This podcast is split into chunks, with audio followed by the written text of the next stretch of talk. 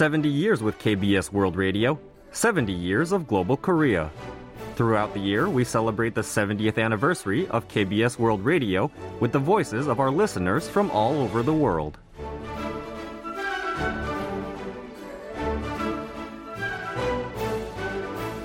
Bonjour, je m'appelle Aram Kim. Je travaille en tant qu'interprète traductrice et vis actuellement entre Paris et Séoul. Hi, my name is Aram Kim, and I'm an interpreter working in Seoul and Paris. My ties with KBS World Radio date back to 2005. Back then, I was living in France and always felt homesick and thirsty for content from Korea. That is why I started to tune in to KBS World Radio to catch up with the news from home and learn about various areas of the society I wasn't familiar with. It also helped me see Korea from a more objective perspective and better understand the cultural differences between Korea and France.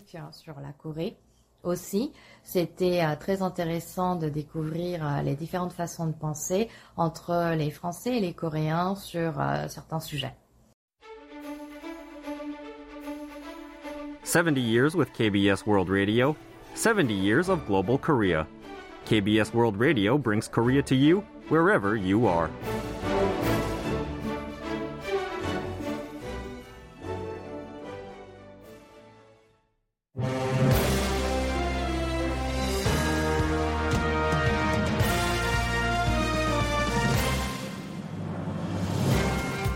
Hello, it's Wednesday, the first day of February, and welcome to Korea 24. I'm your host, Kwon Jang-woo. Exports fell for the fourth consecutive month in January, leading to a record high trade deficit. Outbound shipments of semiconductors in particular fell 44%. We'll have more details in news briefing shortly. And we also brought forward our weekly economy review today to review the latest trade data and assess what it signals for the Korean economy this year. Then, coming up on Korea Book Club, we take a look at a poetry collection that explores themes including feminism, the environment, and the COVID 19 pandemic. We have all that and more on today's Korea 24.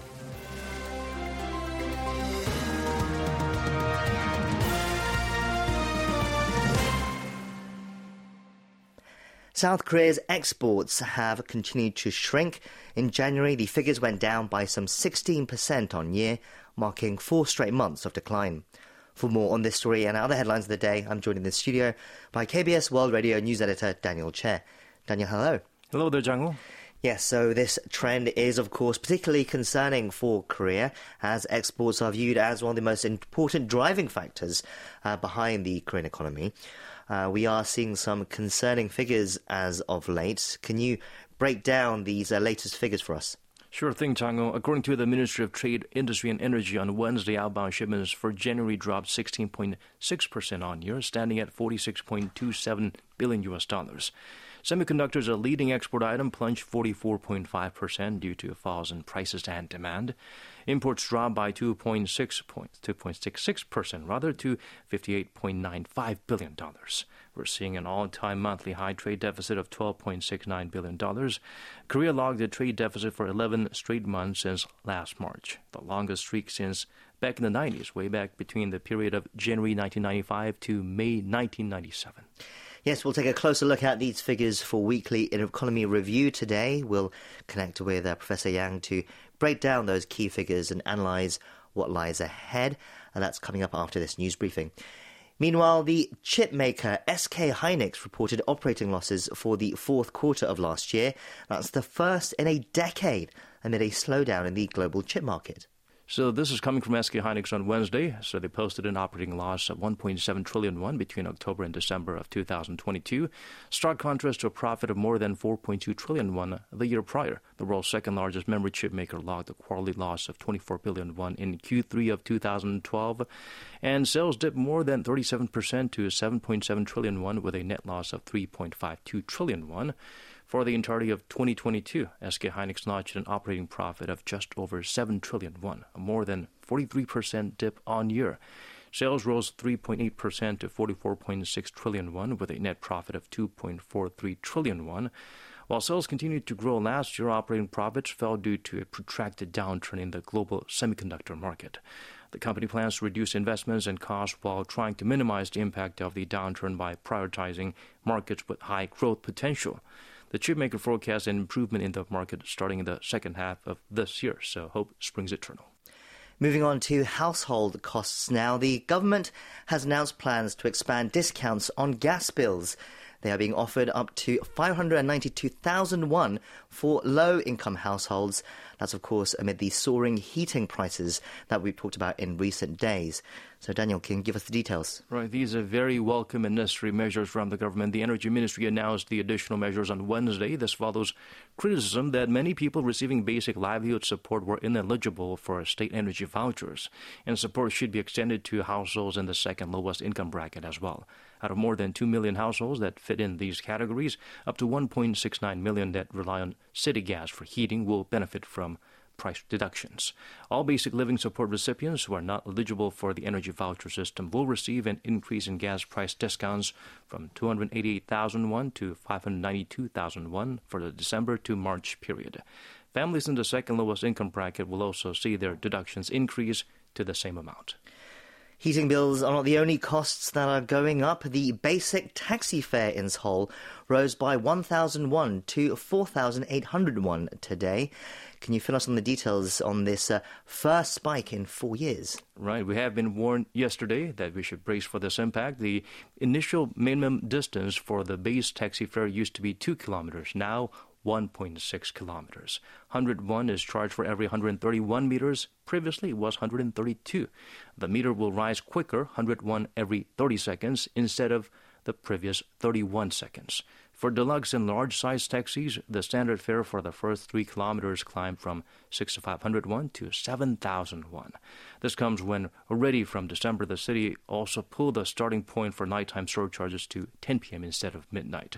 So this is a move to help increase nighttime taxi services and, of course, to overall increase the number of taxi services out there. And uh, they will be compensated or penalized if they are not providing the right kind of friendly services to uh, uh, customers as well. Sure, but this is all contributing to the cost of living surge that we're seeing uh, in recent months.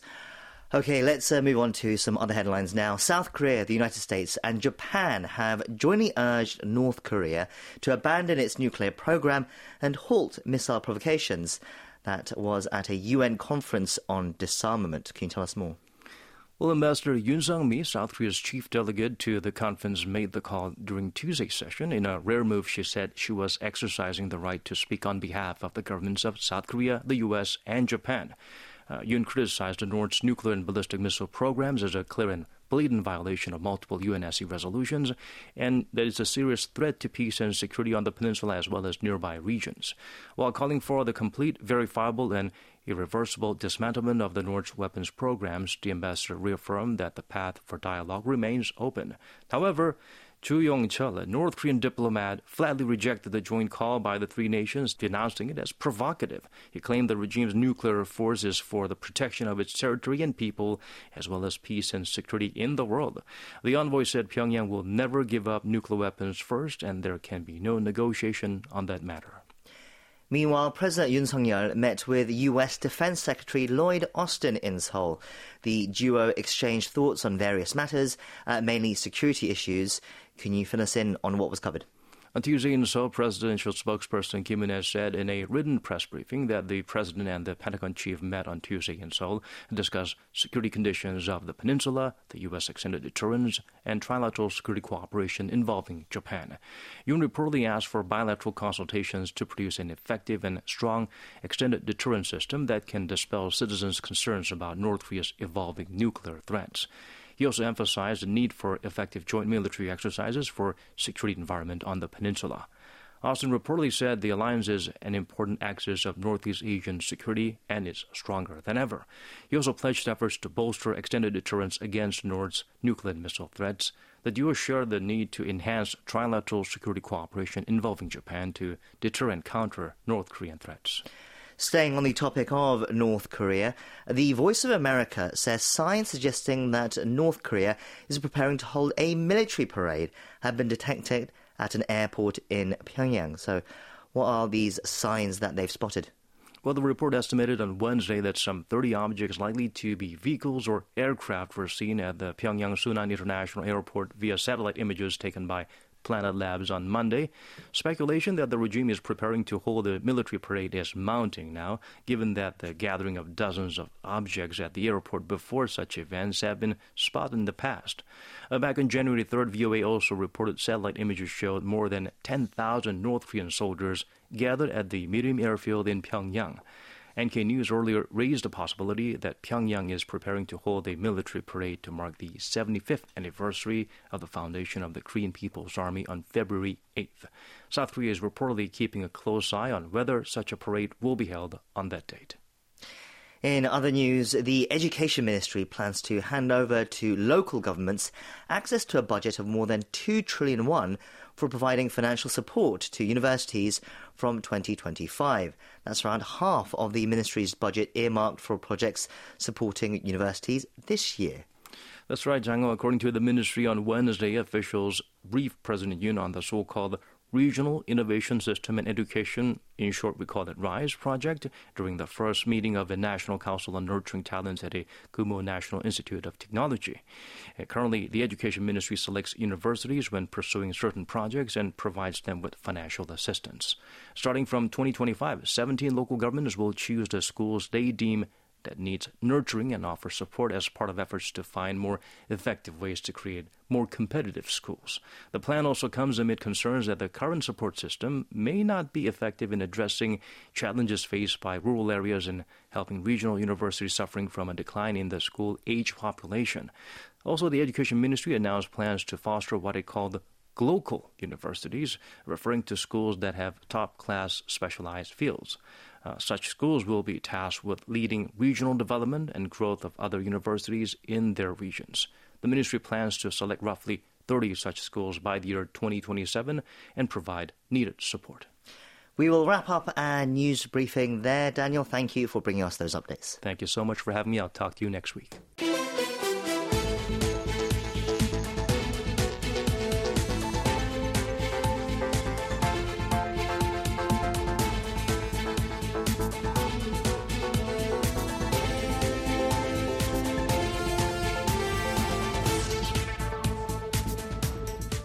South Korea saw a record high trade deficit in January.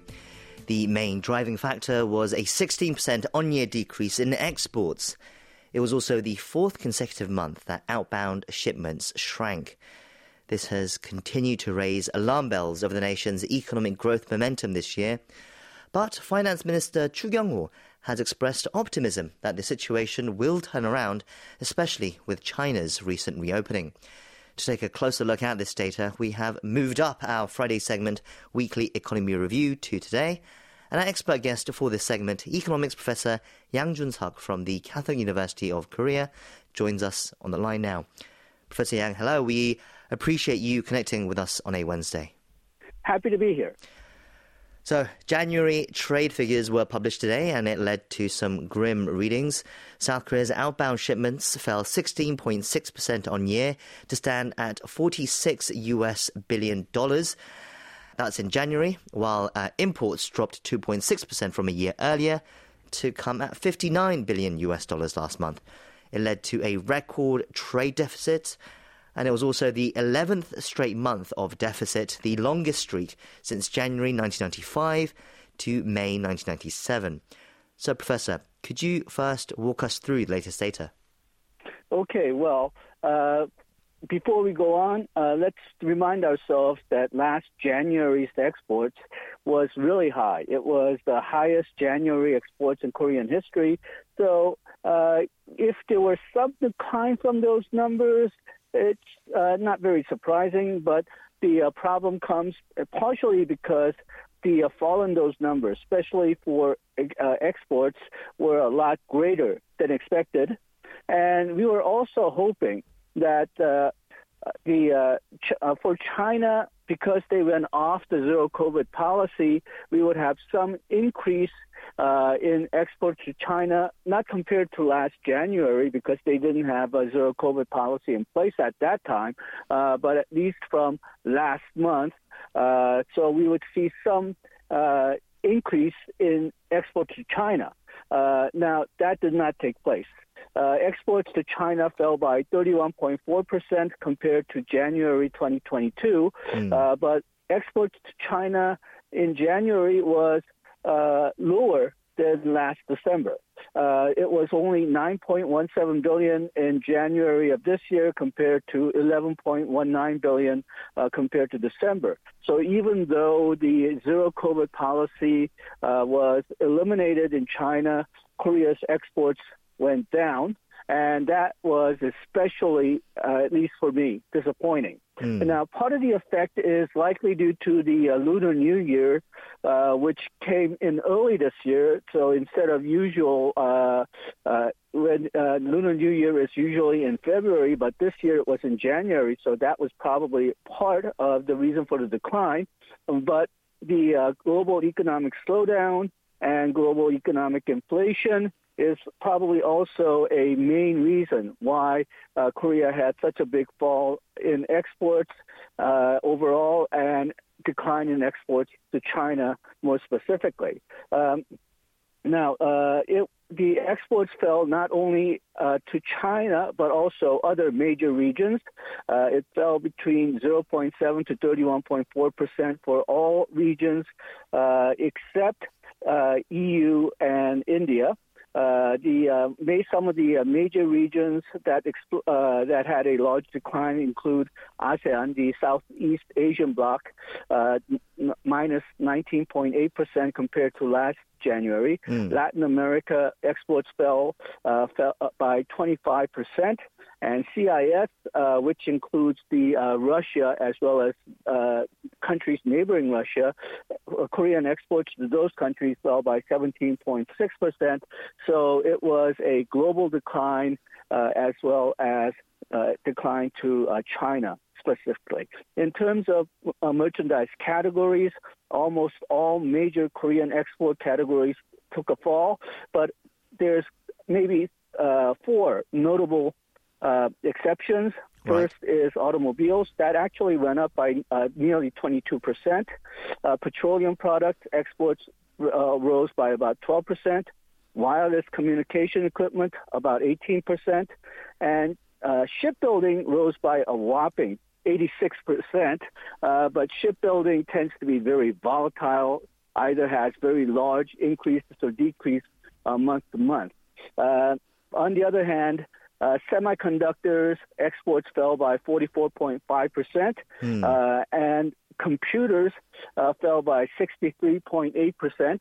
Uh, both of these numbers were not entirely unexpected because uh, the uh, expenditure on IT related consumption and investment has been falling uh, since uh, late last year, partially because of recovery from COVID is making people pay less attention to IT and more attention to services uh, which had been uh, frozen out during the uh, lockdowns and shutdowns during the pandemic.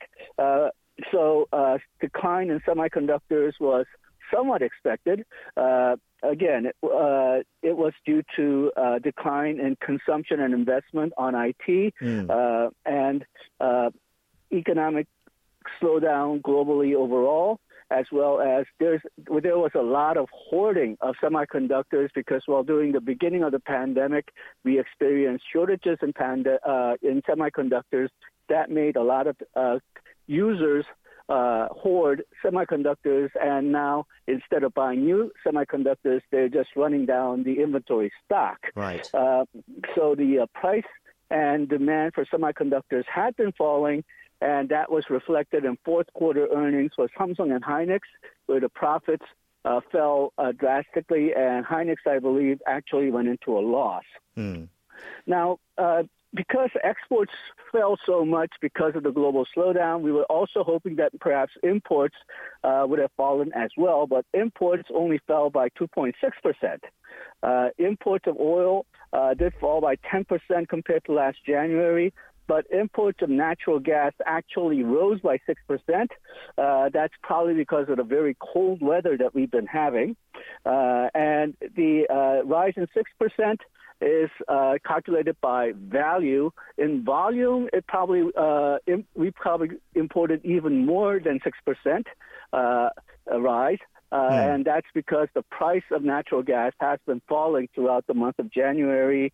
Uh, so uh, the uh, cold weather has been playing a part of it as well, and the uh, resulting trade deficit, $12.69 billion, is the largest monthly trade deficit in Korean history, sorry to say. Well, Professor, thank you for that comprehensive walkthrough of the latest uh, trade figures. But looking ahead, uh, I'm curious about your overall analysis. How concerning is this trend? Uh, the finance minister, Chu Kyung-ho, said today, Wednesday, that South Korea's trade performance is expected to gradually improve in the months to come due to the reopening of China from the long lockdowns. Although, as you pointed out, we didn't see that in January. Uh, but do you expect that to change in the coming months? Well, uh, it's a very shaky prediction, but I do predict that we will have trade surplus uh, in the year, uh, but it will not be a very happy surplus. What I mean by that is it's very likely to be a recessionary surplus where imports and exports both fall, but imports fall much faster than exports. And the reason I'm thinking uh, that it will be such a recessionary uh, surplus is that last year we had the global inflation. Uh, that's why the value of our imports rose so much, and that was the main cause of uh, Korea's trade deficit last year.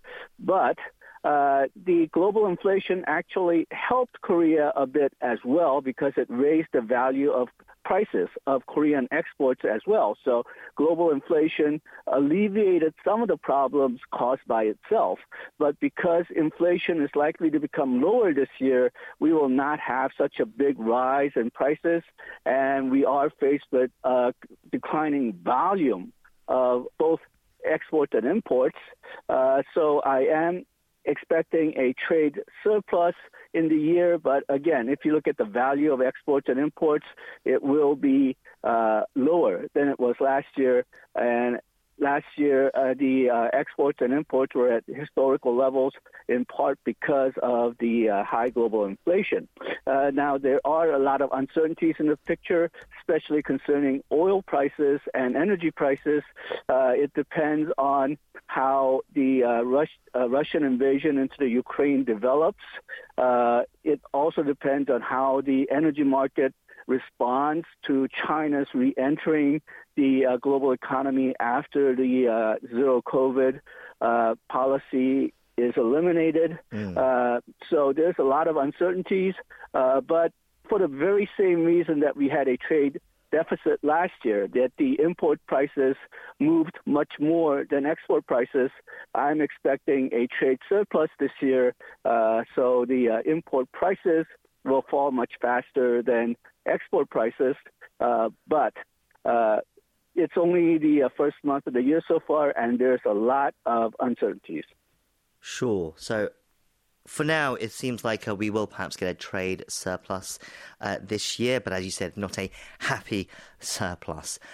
Okay, before we wrap up, there is one more issue that I would like to get your thoughts on today.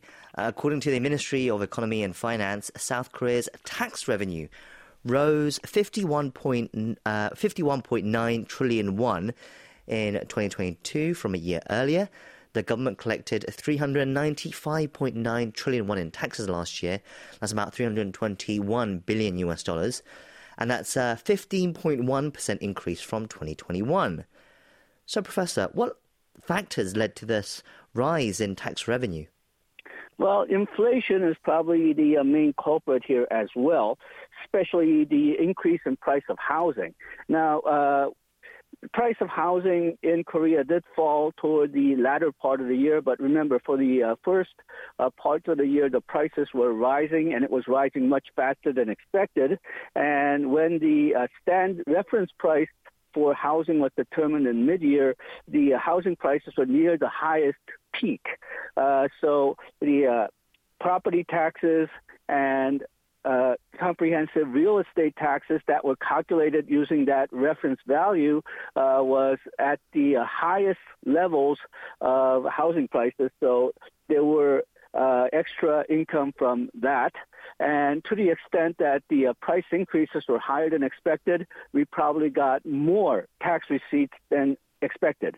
Uh, and then other factors include uh, the uh, revenge spending that we had toward latter part of the year on services, and that increased income from uh, the uh, value added tax, which is like a sales tax.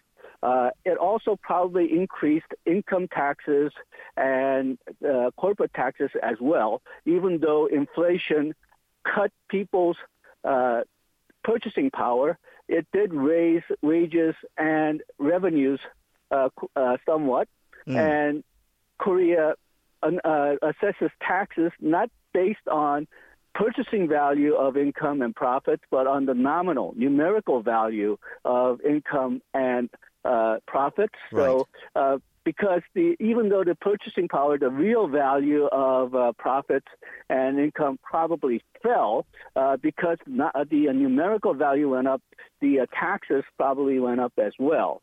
Uh, so that may uh, that probably accounts for most of the increase in taxes, as well as some proportion which was over the amount of tax uh, receipt that were expected. But it's not likely that these happen mm. uh, these happenings will uh, repeat this year because, well, uh, for one thing, inflation will probably be lower this year. Uh, housing prices are coming down, uh, and the so the tax tax revenues are probably going to be increasing by less than it did last year. And to the extent that uh, housing prices may fall more than expected, we will probably have less uh, property taxes and uh, comprehensive real estate taxes. Mm. so this is not likely to be repeated this year. Right, but briefly, Professor, despite the increase in tax revenue, South Korea's uh, budget deficit last year is forecast to surpass 100 trillion won as the uh, managed fiscal balance. Uh, a key indicator of fiscal health, calculated on a stricter term, posted a debt of 98 trillion won in the January to November period in 2022. Uh, the managed uh, fiscal balance excludes uh, the four major social welfare funds from the uh, consolidated balance. So, what's causing the high budget deficit, Professor? Okay, well, it just shows basically that uh, if you get, say, a 10% increase in tax receipts, politicians will find a way to increase spending by 20%. Uh, remember that we had a very large supplementary budget spending last year, due in part because politicians argued that we will have a large unexpected increase in tax receipts because of the unexpected rise in housing prices last year. Right. Uh, so uh, they seem to have increased the spending much more than what was warranted by tax receipts. Now, some of that is uh, understandable. Uh, because the pandemic was still in place last year, there were places where we did have to spend a lot of money on.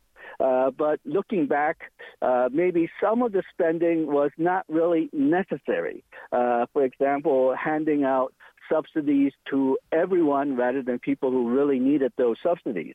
Uh, and uh, what we should remember about deficits is that they have to be financed usually through borrowing, and the uh, large deficit in government spending together with large deficits in the uh, KEPCO Power Company and Korea Gas Corporation because of the large deficits that they had last year because they were selling energy for so cheap uh, mm. It's responsible for driving out a lot of private companies from the uh, bond market this year because these public corporations and governments were just soaking so much, uh, soaking up so much of the uh, funds available for borrowing right. that it, not enough of it was available to private companies.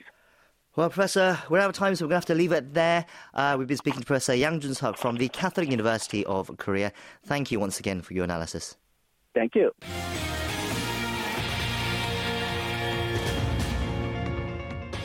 Welcome to the Korea 24 Stock and Forex Update. The benchmark Korea Composite Stock Price Index rose 24.72 points or 1.02% on Wednesday to close the day at 2,449.8. The tech heavy Kosdaq also gained by 10.47 points or 1.41% to end the day at 750.96. On the foreign exchange, the local currency strengthened 0.61 against the US dollar, closing the day at 1,231.31. You can check Korean stock and forex closings at world.kbs.co.kr. We continue on now to Korea Trending, our daily segment, rounding up some of the other news headlines that have been trending online today. And for that, we have Diane Yu joining us in the studio once more to bring us those stories. Dan, hello, it's good to see you. Hello, Jang-woo, it's good to see you too. Okay, so what stories do you have for us today? First, we'll talk about the government's plan to introduce exclusive license plates for vehicles registered as company cars. We'll also find out why Hansung Food President Kim Sun-ja will be facing trial. Finally, we'll learn about a report that ranked South Koreans as the biggest spenders on luxury items. Okay, so let's get into those stories then, and we start with one about license plates. Can you tell us more? Right. From as early as this July, the government will introduce exclusive license plates for company cars. During a public hearing on Tuesday, the Ministry of Land, Infrastructure and Transport proposed introducing light green plates for vehicles registered as company cars from this summer. Adopting these exclusive plates was part of President Yoon Suk-yeol's pre- campaign pledges. Currently, the color of license plates for ordinary vehicle is white. The measure is aimed at preventing business owners from registering high-priced import cars as company cars only to use them for personal purposes. They apparently do this because they are able to save on taxes. Right. So, isn't it illegal to use a company car for personal use? It could be seen as an act of embezzlement or tax evasion, but there are no clear regulations in place to put a stop on it. Hmm. Amid criticism of the lack of such rules, the government came up with the latest exclusive plates. Company cars get to have tax breaks as all key costs, including purchase costs, insurance, and fuel, are considered to be the company's expenditure. Okay, so how many high priced cars are registered under a company currently? According to government data, more than 71% of newly registered vehicles in the past five years that cost between 100 million and 400 million won were company cars. That's between 80 and 320,000 US dollars. Over 88% of newly registered cars that cost more than 400 million won were company cars. As of 2021, the nation had some 2.35 million cars registered under a company. The Transportation Ministry is hoping that the light green license plates, which stand out, will prevent people from using company cars for per- personal purposes. Right, so people on the streets will be able to spot which cars are company cars or not if this rule comes in. Whether that will actually stop this practice is something that I think will need to be watched because in many instances it can be difficult to discern whether a car is being used for personal Yeah. or business purposes. Uh, but yes, we'll see how this change could perhaps help enforce the law when it is introduced later this year. Let's uh, move on to our second story. What do you have for us? Hansung Food President Kim Sun-ja, who was the first kimchi master of Korea, will face trial for violating the Food Sanitation Act. According to the prosecution on Tuesday, the Seoul Western District Prosecutor's Office indicted Kim and eight other officials of a subsidiary of Hansung Food on charges of violating the food sanitation law last Friday. The nine are accused of making and selling 240,000 kilograms of kimchi using rotten and discolored vegetables that are key ingredients in making the traditional Korean side dish between 2019 and February of last year. Yes, I remember we talked about this topic on our show last February. The Ministry of Food and Drug Safety launched an investigation into the case. Uh, that's after whistleblowers disclosed videos uh, of a factory where the kimchi products were made. That's correct. The public was shocked by the videos released by media outlets for of a factory belonging to a subsidiary of Hansung Food. The condition of the vegetables was not the only disturbing part of the videos, as they also showed the poor hygiene of the factory itself. The Food Ministry handed over the case to the prosecution last October, eight months after launching its probe. Initially, the prosecution looked into the ministry's assessment that a certain official was responsible f- uh, for for the making of the poor quality kimchi. But after reanalyzing digital evidence, it was found that Kim was behind this certain official's activity. Yes, the footage was very damning and stomach turning. So Mm-hmm. uh, we also mentioned that Kim is the first so-called kimchi master in Right. Korea. What will become of her title with this latest development? Well, she had previously returned the government certificate that designated her as Grand Master in March of last year after the allegations surrounding her kimchi surfaced. She also had declared to shut down the factory. Hansung Food makes kimchi in three of its factories and in one of its subsidiaries' factories. Roughly 70% of the kimchi made in this subsidiary's factory is exported to other countries, with the rest being supplied to a general hospital in Seoul and a top resort franchise. Right, so this was a source of international shame then, as Mm-hmm. the products were exported to other countries. As you said, uh, they should have acted as ambassadors to Korean Right. cuisine, but instead brought disgrace. We'll keep tabs on how the trial goes. Of course. Okay, let's move on to our final story. What else has been trending? A story by an Italian daily business newspaper about South Koreans and their love for luxury items had made the rounds online in Korea. Uh, Il Sole 24 Ore said Sunday that South Korea is emerging as a major force in the global luxury goods market, saying the country shined like a bright star last year. The paper cited a Morgan Stanley report that assessed that South Koreans spent a total of $16.8 billion on luxury products in 2022, up 24% from 2021. That's $325 per capita, the highest level in the world. It's also far more than the $55 and $280 per capita spent by Chinese and American nationals, respectively. Yes, for anyone who has seen the queues outside of uh, luxury brand stores and Seoul department stores, uh, they will perhaps not be Yeah. surprised. Uh, did the report have any explanation why luxury goods are so popular in Korea?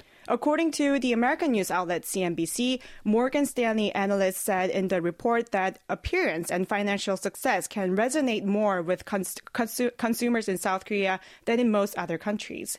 It's also worth noting that over the past few years, more and more Korean celebrities have become brand ambassadors of international luxury brands such as Rose and Jennie from Blackpink, the rapper G Dragon, and the actor Lee Min Ho. Market observers believe that celebrities' influence could also have played a part in the increase in sales. Yes, I understand that the pandemic has also driven up sales in the past three years Right. as uh, people spend more money on luxury goods as they couldn't spend it elsewhere, Exactly. such as on holidays abroad. So, what else did the Italian newspaper say? Well, it said Koreans' love for luxury products is evident in Italy's exports of goods to South Korea. The Daily said Italy's exports to the country grew 4.4% on year in 2022, and that leather products, shoes, clothes, and jewelry were among the, top five export items. Uh, Ferdinando Guelli, the manager of the Italian Trade Commission in South Korea, said if automobiles are also taken into account, luxury brands accounted for more than half of Italy's exports to South Korea in 2022. 2022 Guelli said Korean consumers are passionate about fashion and have a strong tendency to lead fashion trends and discover high quality products, and this is why they also favor small Italian luxury brands. It will be interesting to see if Koreans will stay as the world's largest, biggest spenders on luxury goods in this year, 2023. Indeed, now that people are spending their money traveling overseas again as well. Mm-hmm. Right. Okay, we'll wrap it up there for today's Korea Trending. Thank you for those stories, and we'll see you next time. See you tomorrow.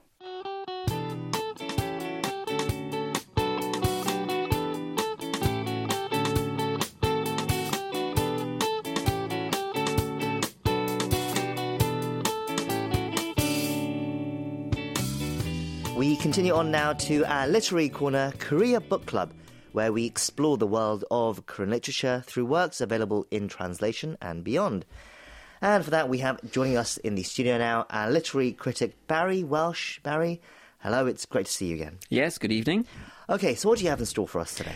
So, this evening we're reviewing a poetry collection called Nearly All Happiness. The Korean title is Koi Modun Kibum, and it's by Lee So-yeon, uh, translated by Sunny Che and published by Asia Publishers as part of their K Poetry series. And this is Lee So-yeon's first collection of poems to be translated into English. And I believe the this English translation and the Korean version were basic, uh, basically published at the same time in uh, mid to late 2022. So it's a new uh, collection. Uh, and Lee made her debut in 2014 uh, when she won the Korea Economic Daily Spring Literary Contest. And her the uh, her previous collection of poems was called "I Need a Girl Who Will Die Slowly." Uh, she's also written an essay collection called "Water Deer" and is part of a poetry collective known as Kyom. And regular listeners might remember that translator Sunny Che also translated Maya in Tokyo by Chang Jin, uh, which we reviewed and were impressed by last year. Mm. And of course, we've reviewed uh, numerous stories and poetry collections put out by Asia uh, publishers. Mm. And Lee's work in this volume explores uh, v- v- several different themes, uh, including feminism, life and death, internalized violence, and the environment. And one critic had this to say about her work the lyrical wording and delicately wrought sentences give the poems an allure, while the variations in tone add lushness. Right. Uh, I understand that E is known for and committed to writing about an issue in particular, and mm-hmm. that is mm-hmm. one you mentioned, that is feminism and gender discrimination. Is that evident in this collection too, then? Yes, right, absolutely. So there's an excellent essay at the end of the collection where uh, E explains her uh, journey into awareness of gender discrimination. So she writes that in her youth, she uh, tried to believe that, uh, quote, male and female bodies are no different in their experience of love and passion. I used to be free in sexual expression. Lacking gender awareness, I never contemplated the gendered underpinnings of discriminatory sayings and doings. However, uh, she goes on to write that after she left home, her home, you know, was a very sort of safe uh, place for her to grow up. But after she left home as a young adult, as a young woman, going to university, uh, and so on for the first time, the world came rushing in at her, and she had several uh, unpleasant experiences, such as lewd comments from strangers, uh, and even a stalker. And this quickly convinced her uh, of otherwise, mm. and that mm. she'd had a sort of sheltered uh, upbringing. Uh, and she came to realize that she was living in a state of what she calls female unfreedom. Living in a state of female unfreedom. That is uh, quite a powerful phrase, I think. Uh, how does she highlight this unfreedom for readers then? Right. So it comes through uh, the it, the the it's, it, it's, sort of it's touched upon in, in, in, a few of the poems, but I think it comes through the most in a poem entitled uh, "Monstrously Feminist Man," uh, and in this poem, uh, he writes. Uh, and I'll quote a little section of the, the poem here from the first stanza. Uh, a man likes to wash, clean, and cook. Once you meet and marry this man, he will be ironing blouses in a sunny room, claiming credit for it all, even for your childbirth. Uh, and then the poem continues in this uh, very uh, pointed and uh, deeply uh, critical vein of the, this man, these type of men, this attitude, until she concludes, I yield my every right to you. Take this holy child, uh, that this labour of mine may now be yours. I give you my spasms of pain, uterine muscles, contractions, all that I am. No credit to me, a leeching wife. Uh, and the poem in its totality is quite a you know, devastating and uh, bitter uh, condemnation and, and, critique of uh, the male desire to control uh, the female experience. Wow, indeed. Uh, the emotions seem very raw in just mm-hmm. those few lines you quoted there, and I think it gives a glimpse into her writing on this topic. Uh, but as well as feminism and gender issues, I understand that E also writes about the environment and the natural world. Can you tell us more about this aspect of her poetry? Right. So there, there's a lot of different, uh, different, you know, elements and different strands and, and, and things happening in these poems. So throughout the collection, you know, and this is one of the elements I think mo- many readers will enjoy. I like this a lot. So she returns again and again to the imagery of the natural world. So trees and animals and, and fish and the sea. And she's a very good natural world or environmental poet. Uh, that type of imagery, the imagery that she uses connect, connected to, you know, trees and, and so on, you know, that lingered with me after reading the poems. Mm. I think that, that, many readers will have the same experience. Uh, and the imagery it serves you know different purposes in different poems. So in one poem, there's uh, a, a, several hundred year old hackberry tree, and through the life of this tree, she uh, uses that to talk about time and love and how they're connected. Uh, and then there's a poem called Imagination of the Earth, uh, and we see what could be an, some kind of environmental catastrophe, uh, and that's sort of linked to a, a, cycle of birth and death and rebirth, or perhaps uh, something something else, just calamity. And then there's other poems where this idea of ecological disaster also arises. So in one poem, she writes, "The dying earth spins, rain falls undeterred," and then in another, she says, "I see a flooded world above." And in these poems, uh, you get a sense of this, the, the vastness of the world and the sheer history of evolutionary uh, processes, and how perhaps or uh, they they could very well be spinning sort of out of control. Mm. Uh, and again and again, she returns to imagery of trees. Uh, you know, trees are growing or dying or providing comfort in some way. And then in others, she imagines herself as a sea creature, uh, and in many seems to ponder the nature of evolution, even quoting at one point um, Steven Pinker's line, cheating drives uh, evolution. And there's frequently a kind of anxiety to the imagery, uh, or at the very least, some of the imagery induced a sense of anxiety in, in, in me. Sure. I mean, I don't think it's probably not just you. It right. sounds like no, uh, yeah. it is uh-huh. a characteristic of her work. Uh, there's one more aspect of her work that I want to ask you about. As you mm-hmm. said, this uh, work was uh, this collection was published in uh, 2022 last year. Mm-hmm. And understand the COVID 19 pandemic has inspired her work as well. Uh, as we might expect, the, uh, the shadow of the pandemic has had an effect on poetry written in the last couple of years in Korea and elsewhere, of course. For example, we've talked previously about uh, Homo Mascus, uh, Kim uh, by Kim Soo-yeol, which uh, prominently featured COVID-inspired poems. I believe that is also another aspect uh, in this collection. Uh, how does COVID 19 pandemic and related issues feature here? Right, yeah. So, of course, as, as you would ex- expect, such a big event that's touched everybody's life, you would expect to see that reflected in the work of, of poets producing poems during this period. Mm. And as with the environmental poems that's also about another issue which affects everybody we you know see that this recurring feature of books you know, published in series that we've been reviewing uh, selections from over the last few years, that the pandemic has been the source of inspiration for, for poets and for writers. And we do see that in Lee's poems as well, uh, and in one of the essays uh, she includes at the end of the collection. And again, the, the, the, the pandemic and the, the vaccine uh, in these poems, they you know, sort of serve as this general uh, anxiety-inducing experience, mm. uncertainty-inducing experience. So, for example, in a poem called Fist. Uh, she writes that neighborhood doctors jokingly say, were this a clinical trial, the vaccine would be a flop. Today I get my booster shot and it's a poem that's deeply ambivalent uh, about the reactions to the pandemic and the experience of live, go, going through the pandemic. Mm. But again, you know, it's a, a very interesting poem, and, and, and, you know, inspired by uh, this, you know, this event that's obviously affected all of us. But overall, yeah, you know, it's a very, it's a fascinating collection of poems. It touches on a lot of different issues of of uh, contemporary concern. It's full of uh, you know, beguiling imagery, uh, and for many, I'm sure it will leave a, a, very strong impression. Yeah, indeed. It sounds like a collection with a lot to unpack for readers. I feel there's a, a lot that uh, readers will get out of it. It's called Nearly All Happiness by Lee So-yeon. And that's all for Korea Book Club today, Barry. Thank you for that thoughtful review, and we'll talk to you again soon. Okay, take care.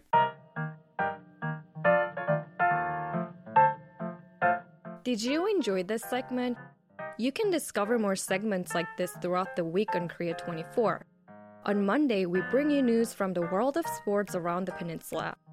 Then on Tuesday, notable guests from various fields join us and give us insight into their lives and work. Are you a fan of books? Then tune in on Wednesday for Korea Book Club, where our book critic helps us unpack works by Korean authors or written on Korea. Go on an adventure with us every Thursday as we take a look at Korea's hidden gems with Explorer Korea.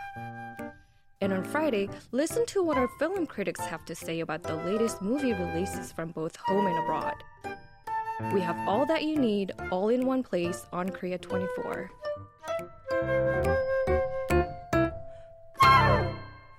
We finish up the show with our closing segment, Morning Edition Preview, where we take a look at some interesting features or reports coming out in tomorrow's newspapers.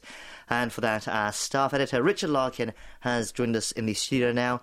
Richard, hello. It's good to see you. Hello, good to see you too. So you've been looking through those papers for us. I what have. caught your eye first for tomorrow? So, in South Korea, there was a surge in heating costs in December, and this stunned many around the country. Mm. I'm sure this isn't just an issue in Korea, but with Russia's invasion of Ukraine being just one of the things that happened last year, countries have seen prices soar. Indeed. At the same time, temperatures dropped a lot this winter. I remember one day I looked at the weather forecast and it said it was minus 15 degrees Celsius. I'm sure it was even colder at one point. Yes, I think it got to minus 17 in Seoul at one point. Right. So reducing heating costs is difficult because of how cold it has been. But there are people who found a way. This is what Lee Kyung Min's article in the analysis section of the Korea Times is about. Okay, so this is a sort of list then of things Korean people use to keep warm while also not increasing their heating bills, you mean? Exactly. Let's start with a popular recommendation, which is buying a tent. A man in his 20s said that he was able to find one for around 25,000 won, which is about $20, and that was all he needed. Hmm. It was a bit strange to me reading about it, but the more I read, like the more I understood what he was talking about. Right. He was able to set up a tent in his bedroom and his body heat and the air were trapped inside, so it kept him warm. Right. A woman who has children also bought a tent for the kids' room. She said the children loved sleeping in it as it felt like camping for them. Wow, okay, so sleeping in a tent, that is quite a left field solution. Yes. But I guess uh, it does uh, make sense, especially if you can find a, a cheap one, uh, Right. like uh, the, one, the man uh, you mentioned earlier. Uh, what else was recommended? Well, this is not something that is new, but it wasn't something that I thought of until I came to Korea. The next recommendation is to use insulating curtains, tapes, and the sheets that you can find that look like bubble wrap. Windows are often the areas where the cold air comes from, so putting them on the windows helps a lot. These tips should be useful for the next month or two until the weather starts becoming warmer because costs are not likely to decrease for a little while. Yes, uh, you'll see bubble wrap on windows on a lot of uh, old Korean houses because uh, they didn't have very good insulation or double glazing, uh, but I guess they are still effective in modern apartments for those who are looking to cut down their heating costs. So, some interesting solutions there, but also shows how high prices have risen so that people are resorting to these sorts of uh, measures as well. Right. Okay, let's move on to our next story. What do you have for us? Next, we have some good news from Korea's performing arts scene that can be found in Park Ga-young's article in the Life and Style section of the Korea Herald. As we all know, the COVID 19 pandemic hit everyone hard, including businesses. But as most social distancing measures have been lifted, we kind of saw a bit of a return to normality. And it looks like Korea's performing arts are back stronger than before the pandemic. That's according to the data released by the Korea Performing Arts Box Office Information System on Wednesday. Wow, that is great news indeed. Can you walk us through what the data looks at and what it shows? Well, the data is based on last year's ticket sales. It shows that the combined revenue of over 14,000 musicals, theatrical plays, classical concerts, and other performances came to 45 million US dollars in 2022. To put that into perspective, that's a 43% increase from pre pandemic revenue in 2019. It's also an 82% increase from the total in 2021, a huge jump. It is indeed. I think one of the reasons as well is because people couldn't spend money going abroad, they were seeing shows here in Korea and spending Right. money uh, that way as well. Uh, so, what else did the collected data show? It shows that musicals saw the biggest increase overall. They received 76% of the total revenue. The article also mentions that the top 20 performances last year in terms of revenue were all musicals. Wow. It also mentions that the increase in revenue is not due to raised ticket prices, because the data shows that there was an increase in performances and the number of tickets sold. Overall, things are looking good for Korea's performing arts scene, and in 2023, a further increase in revenue is predicted. Okay, we'll wrap it up there for Morning Edition preview. Thank you for bringing us those stories, Richard, and we'll see you next time. Thank you. And that's where we wrap it up for our show today. Thank you for staying with us. We'll be back same time tomorrow. So do join us again then to continue to get your daily dose of Korean news and analysis. Till then, we hope you have a great day. I've been your host, Kwon Jang-woo, and thank you as always for listening. Goodbye.